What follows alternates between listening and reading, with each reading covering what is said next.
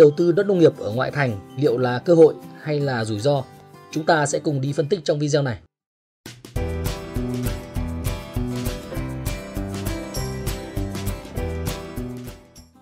Xin chào các bạn đến với kênh Tắc đất Tắc vàng.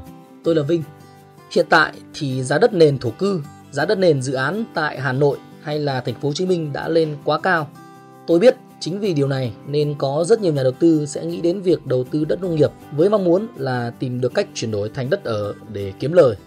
Tuy nhiên, thực tế là khi đầu tư đất nông nghiệp ở ngoại thành liệu là cơ hội hay là rủi ro?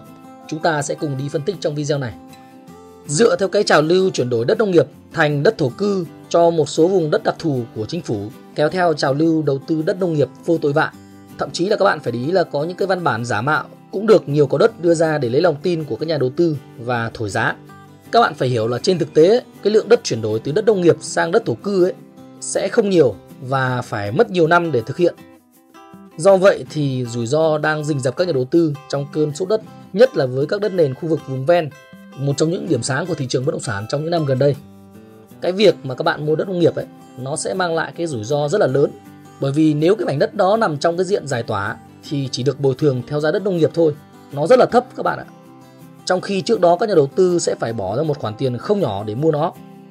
Tuy nhiên trên thực tế thì do cái tình trạng đất thổ cư đã quá là đắt, khó sinh lời nên là nó đã xảy ra cái tình trạng là mua bán đất nông nghiệp nóng như hiện nay. Tôi biết là có rất nhiều nhà đầu tư hoặc là người dân dù biết rủi ro rất là cao nhưng vẫn la vào để mua đất nông nghiệp với kỳ vọng lãi lớn trong tương lai. Cái này là lòng tham các bạn ạ.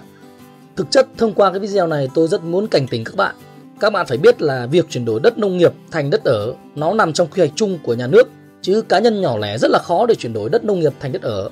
Các bạn phải hiểu cái điều này. Nên là việc các bạn bị các có đất dắt mũi ấy, thì rất là rủi ro cho tiền của các bạn. Tôi hy vọng rằng cái video này sẽ giúp các bạn cẩn trọng hơn trong việc lựa chọn đầu tư phân khúc bất động sản nông nghiệp. Xin chào và hẹn gặp lại các bạn ở những video tiếp theo.